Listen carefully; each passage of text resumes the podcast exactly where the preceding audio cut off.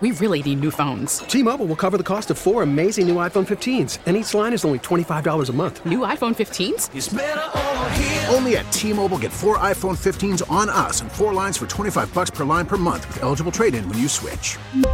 Minimum of four lines for $25 per line per month with auto pay discount using debit or bank account. $5 more per line without auto pay, plus taxes and fees. Phone fee at 24 monthly bill credits for all well qualified customers. Contact us before canceling account to continue bill credits or credit stop and balance on required finance agreement due. $35 per line connection charge apply. Ctmobile.com.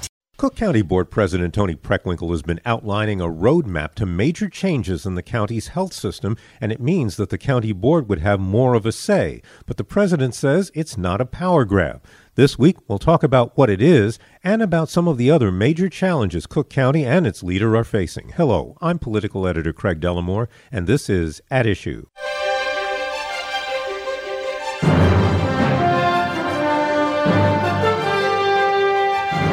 Toni Preckwinkle was first elected county board president in 2010, defeating incumbent Todd Stroger. She has moved towards stabilizing the county's economy. She trimmed a bloated payroll and had some hits and misses when it comes to tax policies. Well, now she is focusing on a health and hospital system that's growing strong but still very much challenged. Uh, also on development in the south suburbs and always focusing on social justice. We're going to talk about all of that in this half hour. Our conversation is taking place at the president's office in the county building. Toni Preckwinkle, thank you for having me back. Thank you for inviting me, Craig. Well, let's talk about Cook County Health first. Uh, uh, I mean, years ago, uh, for all the time that I've been covering uh, the, the, hospitals, they had staffs that were at times dotted with patronage employees. Uh, they often didn't properly bill patients who had insurance or file for the reimbursements they were due. And a lot of people said the solution was a more independent system. So, what went wrong? Well, first of all, let me just say I'm very grateful uh, over the last decade for the good work that's been done in our health and hospital system. We've made our hospital system more efficient, more effective, and we've improved the quality of services that, has been delivered. So I'm very grateful to the leadership of our health and hospital system, the three or four folks who've been chief executive officers, for that good work. You know, but some challenges remain, and this is a transition period. Uh, we hope to have a new chief executive officer on board uh, in the next six months or so, and we've hired a, a, a search firm uh, to help with that. But you know, we, as we looked at, at the relationship between the board and, and the health and hospital system, which is about half of our budget, 2.8 billion out of our 6.2 billion dollar budget, uh, we said we need to emphasize uh, communication, accountability, and transparency. And uh, we're proposing to add one member of the board from the president's office who would have healthcare expertise. Uh, we're proposing that uh, there be more frequent and uh, better communication between the Health and Hospital System Board and our Board of Commissioners, and that the Board of Commissioners get to uh, approve the Chief Executive Officer. You know, the, the county is responsible for raising mon- money to support the healthcare system, for building facilities for it, and I think it's only appropriate that uh, we should be able to sign off on the leadership team. So, you know, we're, we're talking about, as I said, communication, ac- accountability, and, and transparency, and making the, the operations of our health and hospital system uh, more open and accessible, not only to the commissioners, but to the public as well. But what can the eventual answer be looking ahead? when the county is still going to essentially bear the brunt of the care for people who cannot pay. That is that is unique to this hospital system given everything else in the area. Well, we face some real financial challenges in our health and hospital system. And the first thing I, I would like our listeners to remember is that there are 68 hospitals in Cook County. 68. We have two of them, Stroger on the west side and Provident on the south side. And we provide about half our two hospitals out of 68, half of the charity care delivered in Cook County. And that's a, that's a, a challenge for us uh, financially. We've seen an increase in uncompensated care, not the total care we pro- provide, uncompensated care we provide, but the increase alone of 100 million in the last two years. And we've got to figure out how we're going to uh, manage that challenge. And it's truly the biggest challenge that our incoming chief executive officer will face. But are there any new ideas or, or things that you could try. I mean, let's face it, you've been facing this challenge in much the same way for years. Yes, but but it's accelerated in the last two years, and I think there are two reasons for it. One, um, President Trump, when he uh, took office in 2017, so that's exactly you know two years ago, when he took office in 2017, he, he made it clear that he was going to do everything he could to destroy President Obama's legacy, and one important part of that legacy is the Affordable Care Act. So, although he didn't have uh, control over the House, uh, and the House of Representatives was the source of repeated efforts to repeal the Affordable Care Act, he didn't have control over the House. But what he does have control over, of course, is the executive branch. And so, what they've done is reduced emphasis on telling people about their options under the Affordable Care Act, marketing, in other words, the Affordable Care Act options. And they've also reduced the number of people in the federal government, they call them navigators, who are assigned to help people enroll and re enroll in Affordable Care Act components. So they've attempted to, uh, you know, kill it by a thousand cuts at the federal level. And, you know, Bruce Rauner, the former governor um, of Illinois, also wanted to reduce Medicaid rolls. An important part of the Affordable Care Act was expansion of, of Medicaid opportunities. Um, he wanted to reduce Medicaid rolls, and so what he did was basically order his staff not to process enrollment and re enrollment applications by Medicaid recipients in Illinois. I mean, that's just disgraceful, um, reprehensible. I'm at a loss for words. Anyway, when he when he left office, there were more than 170,000 applicants, uh, applications for Medicaid enrollment or re-enrollment, and, and they hadn't been processed by the state. And we've got 40% of the population in the state. A lot of those folks are in Cook County, and many of them uh, are, are are eligible for our county care program or were, were enrollees in our county care program. Again, a stack of 170,000 applications. So the combination of the federal efforts to diminish the program by denying it oxygen, basically, and the local level, the state level, Rauner's efforts to diminish the Medicaid program by not processing applications, reduced the number of people in our county care program. And that meant that more people that we served were uninsured and across the county more people were uninsured. So since we're providing most of the well not most half uh, of the charity care in the county when the, the federal government is is is reducing support for affordable care act and the state is trying to diminish medicaid rolls we get we get burned hmm. well I want to move on because since we're talking about federal funding, uh, let's talk about another issue of 2020 that is going to have a large measure of uh, you know fate, fate wrapped up in it, and that's the census. Um, obviously, for the county, for the city, uh, the state, it's a priority to get a complete count. But the Census Bureau, which is conducting it, seems understaffed uh, and underfunded for getting the word out. And how much of a challenge does that make it for local government? Well, I think this is another, uh, frankly, deliberate effort by the federal government um, to reduce the impact of communities of color. You know, where are the people who are likely to be uncounted? They're in Latinx and African American communities. So, if the federal government denies resources to the federal to the federal census uh, uh, bureau, if it if it reduces the number of people who are um, in regional offices, reduces the number of regional offices, uh, you know, basically what they're doing is their best to ensure an undercount. And again, the undercount disproportionately will be in Latinx and African American communities. So in the county last year, we we uh, allocated two million dollars for census outreach. This year, 2020, another two million. So we've put aside four million dollars to support community-based organizations and municipalities in their outreach work. Uh, and we've we've uh, just I think done a couple rounds. Uh, we have I think 69 groups that we've agreed to fund uh, and put out $1.1 million in grants. And we're about to do another round of, of funding. The grant application deadline is, is February 3rd, so it's coming up in a couple weeks. February 3rd, and uh, cookcountyil.gov is our website. You can find information there about about our census outreach efforts and, and the application process. But you know, the census is really critical for our state. Demographic shifts mean we're probably going to lose one member of our congressional dist- uh, delegation, and we may lose two if we have a serious undercount. And that, of course, reduces our, our throw weight in, in, in Washington, D.C. And, and we've determined that $1,400 a year comes in to Cook County, to various units of government, as a result of federal um, uh, distribution uh, systems that are based on population per capita uh, allocations. And so over over a decade, that's fourteen thousand dollars per person who's uncounted that are that resources that are denied our local units of government. So we have a we have a an obligation to do everything we can to count everybody in, in the county, both for resources for government, for our representation in Washington, and because participation is our as our civic duty. You know, we've been doing this census work since 1790 in this country. Mm.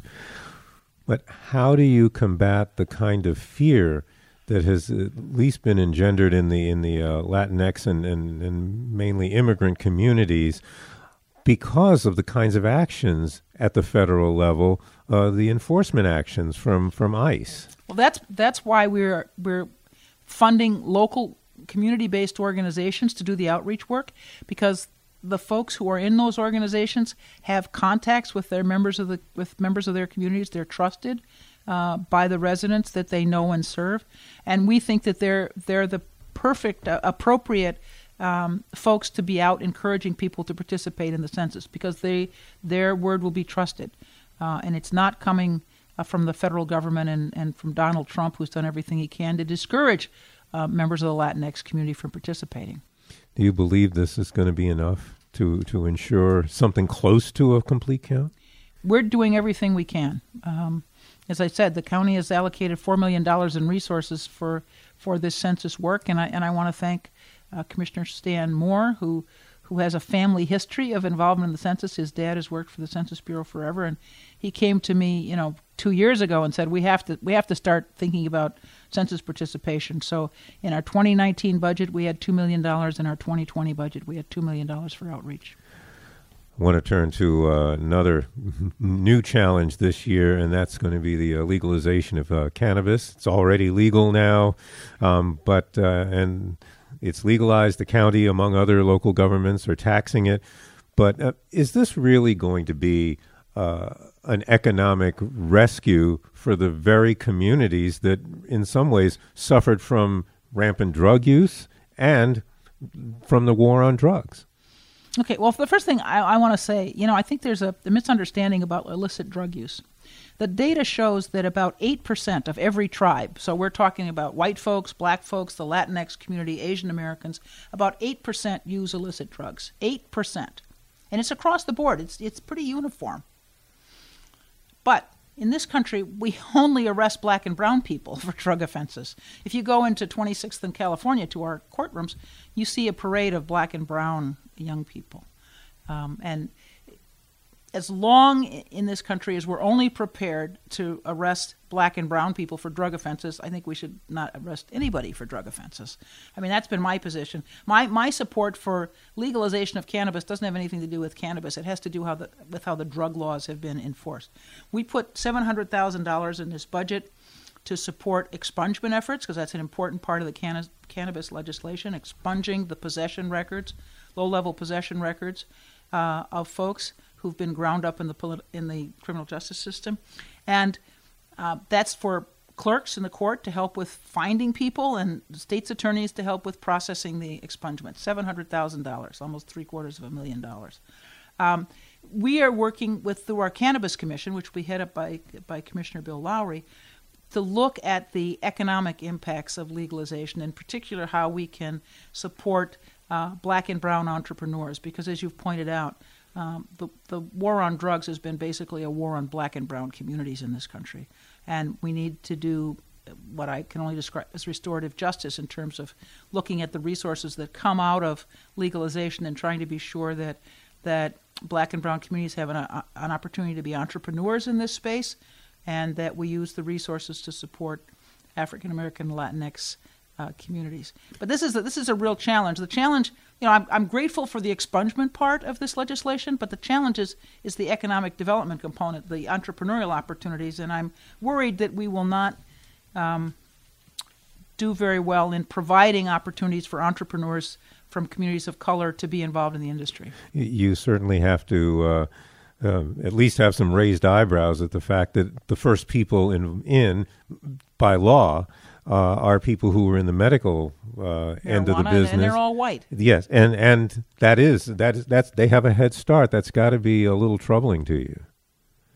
Yes, and it's an issue that I've raised with um, the legislators who proposed the legislation the first time, with the governor and everybody else I can think of. I'm I am I'm afraid that this part of the legislation uh, didn't create a level playing field. It gave advantage to majority firms that were that are already advantaged. Uh, and I want to talk a little bit more about that after this. You are listening to WBBM News Radio's At Issue. I'm political editor Craig Dellamore. We're talking about all things Cook County with County Board President Toni Preckwinkle, and we are recording this in her office here in the Loop. Um, the explanation, and, and uh, just last week, uh, Toi Hutchinson, who is the uh, governor's special assistant for uh, cannabis control, I believe I got her title right. Uh, the marijuana czar, yeah. Yeah, that exactly. Uh, she says, well, in some ways, I mean, some of it is a matter of what you can get past, as is all thing, you know, as are all things in Springfield. But also, she said, these first people in are the ones who are essentially financing the rest of the programs, which is the training, the loan programs, and all of that, and that they're the ones who are paying the fees uh, that are going to get this going. Does that make sense? And what can you do to make sure that there is some equity at the end of the road? First of all, I consider Toi Hutchinson a friend, and I have great respect for her. And secondly, I'm well aware that you know um, democracy is making sausage, and sometimes, uh, uh, sometimes uh, the, the, the legislation that emerges from that sausage making process isn't ideal. Uh, I continue to be concerned about the equity uh, aspect of ownership, distribution, and retail, growth, distribution, uh, and retail, and um, I'm not. Um, convinced by that optimistic uh, view of the world that there will in fact be opportunities either presently or down the road for black and brown entrepreneurs. Um, is there anything that local government, uh, county at the county level, I know at the city level they tried to, some aldermen tried to delay the entire rollout until this matter was addressed, but is there anything from this point forward that can be done from the local level to encourage or force equity? We we have a cannabis commission, and uh, just been created. Again, Commissioner Lowery is our is our county commissioner representative on that uh, entity, and that's one of the charges that they have to try to look at the equity issue. Now, local units of government can't charge a tax on marijuana until July 1. So the first 6 months, the only taxes on the only taxes on marijuana will be the state tax. So we have six months to kind of try to figure out how we're going to address some of the equity challenges that uh, I've just talked about, and I'm hopeful that we can come up with some innovative ideas. But the fact that we that we can't collect the money until July 1st anyway gives us a little bit of breathing space uh, to try to figure out if there are things that we can do to be supportive of entrepreneurs of color. Um, another uh, issue of, uh, of, of justice that has been percolating between the city and the county. Uh, I just want to get a status report, as I guess essentially, on uh, if there's been any progress or of resolving uh, differences between the city and officials who are saying uh, too many people are being set free who might be dangerous to community, and from the county and, and state's attorney side saying we can't keep so many low level uh, accused drug users or, or uh, you know in jail while they're awaiting trial. Well, first of all, let me let me be clear. The county's efforts to reduce the population in the jail have been focused on non-violent offenders.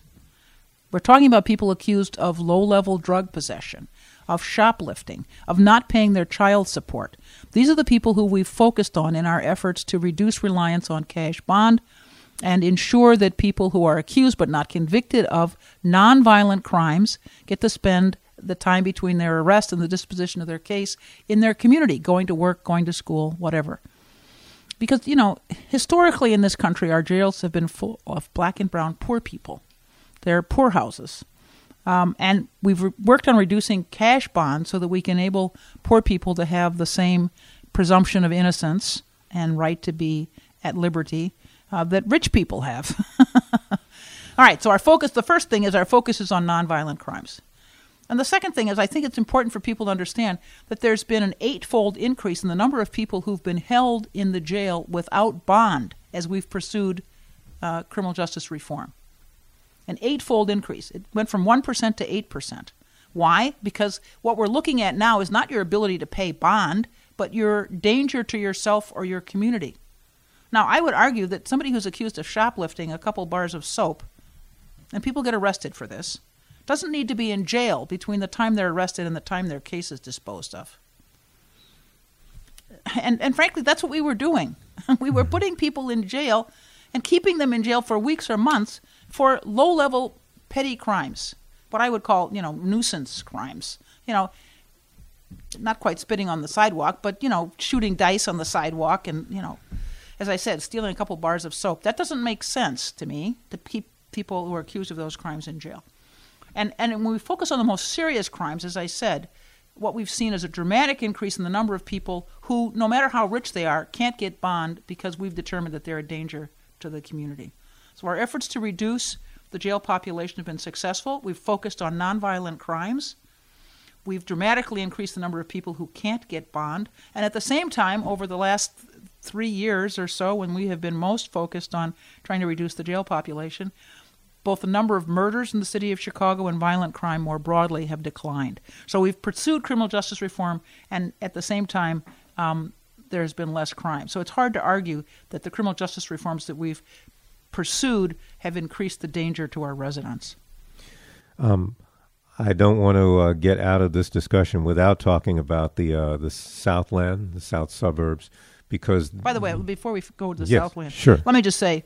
Um, we're talking about government, and we couldn't have done this with the support without the support of all the stakeholders. Uh, the chief judge, uh, the state's attorney, the public defender, the sheriff, the clerk of the court. I'm grateful to all of them for their good work, and uh, the state's attorney is up for reelection, and I hope that she will be supported. And uh, and we'll talk more about that some other time. But uh, I do want to talk about the suburbs uh, right now because they've suffered from from disinvestment. Crime, yeah, disinvestment, and could use the positive attention. What has the county been doing since the creation of the redevelopment corporation? And I know I was out there for for that launch. Good. Okay, so well, let me let me just What's talk about on? how we got how we got focused on the south suburbs and the south side of Chicago in the first place. Uh, you know, we have been looking since I got elected at, at regional economic growth and regional economic development, and what we found is those parts of the country that have the least inequality are the most economically vibrant. I'll say that again. Those parts of the country that have the least inequality have the most economic vibrancy. And unfortunately, in Cook County and in the Chicagoland region, we have tremendous inequality. And that's been a drag on our economic growth and particularly our recovery from the depression uh, that began, you know, in the 2008 2009. So we focused on trying to do what we can to reduce inequality. And uh, a couple of years ago, we, we began a long range transportation plan, kind of to looking at infrastructure needs in Cook County. And one of the things that came out of that was that, that we really have um, transit deserts. We talk about food deserts often, but transit deserts in various parts of our county, and particularly poorly served by public transit were the south side of Chicago and the south suburbs. So we have been talking with uh, Metra uh, our Metropolitan Rail public transit about increasing service and reducing fares on the Metra Electric line and the Rock Island line, which are parallel to the east and west, respectively, of uh, the Dan Ryan. And and what we've we're close to an agreement. We hope to have an agreement uh, in in the first part of this year with them, which will increase the number of trains on both the electric and the Rock Island line and reduce the fares. So in the city, the Metra fare would be the same as the CTA fare, and in the suburbs there would be a dramatic reduction of fares. And the city is is hopefully uh, will be a partner. Uh, we hope that CTA will come on board with this uh, down the road. But at the moment, we're working with Metra, and we hope. Um, that, as I said, we'll get this agreement done in the first six months. And the county's going to put money on the table to make this happen. We understand that there might be an initial uh, cost to to Metra to do these things, and so we're going to subsidize uh, this three-year demonstration. What kind of progress have uh, have you made with the CTA and the city of Chicago? Well, I think we're going to come to an agreement with Metra first, and then we will continue to, to try to work with CTA. Um, is making Metra fares comparable or competitive with uh, the CTA uh, something that could help uh, more people use the transportation. Right. We- We're trying to encourage use of public transit, and we we believe that if we make the fares comparable to CTA fares, and if we re- if we increase the number of trains, if you if you lower the price and increase the service, that more people will use it. Um, the last thing I want to talk about, and we only have a couple of minutes, is uh, really a, a, an overall uh, thinking about race because how m- possible is it to make progress on the kind of racial understanding and enli- enlightenment that we keep talking about uh, bringing to people when you have a political atmosphere like we're in right now, where people are feeling more uh, willing to say ostensibly racist things. Uh, They've been given permission by the President of the United States, who ha- is hopelessly sexist, who talks about white nationalists in Charlottesville uh, on the same terms as the good and decent people who objected to their presence in their community, who denigrates and demeans immigrants, who uh, encourages religious intolerance. I mean, in terms of the national leadership, we're in a very bad place. And you know, those of us in local government have to not only push back against um, those um, nationalist narratives by the president of the United States, we have to stand up for for racial equity. And um, we began uh, trying to figure out what we we're going to do in the in the third term several years ago, and pr- produced a policy roadmap. And and the principal uh, outcome of that work was that we needed to focus on racial equity.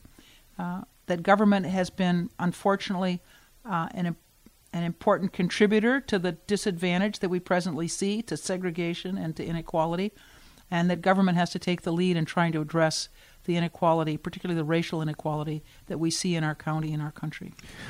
is seeing the city of Chicago moving to do more investments in uh, disadvantaged areas, along with the kind of things you're doing in county. Is this an area where you expect everyone's going to be pulling in the same direction? Um, I think it's my job as the leader of the county um, to provide direction and try to encourage collaborations and partnerships to move us toward um, racial justice and equity. Um, it's not going to be, um, there will not be unanimous consent, but our goal is to try to get as many folks on board and basically to raise this issue as a critical one that our that our that our county that our country has to face and to do what we can at the county level to try to address it. Well, that's going to be the final word. I would like to thank County Board President Toni Preckwinkle for the hospitality and thank you for the conversation as well. Thanks, Craig. Uh, to our listeners, if you would like a copy of this program or just to hear it again, please visit our website. That's WBBMNewsRadio.com. Just follow the podcast links. You can also find our podcast on radio.com. I'll be back next week with another edition of At Issue, and I hope you'll be listening. Until then, I'm Craig Dellamore, News Radio 780 and 105.9 FM. We really need new phones. T-Mobile will cover the cost of four amazing new iPhone 15s, and each line is only $25 a month. New iPhone 15s? Only at T-Mobile get four iPhone 15s on us and four lines for 25 bucks per line per month with eligible trade-in when you switch. Minimum of four lines for $25 per line per month with auto pay discount using debit or bank account. $5 more per line without auto pay, plus taxes and fees. Phone fee at 24 monthly bill credits for well qualified customers. Contact us before canceling account to continue bill credits or credit stop and balance on required finance agreement due. $35 per line connection charge applies. Ctmobile.com.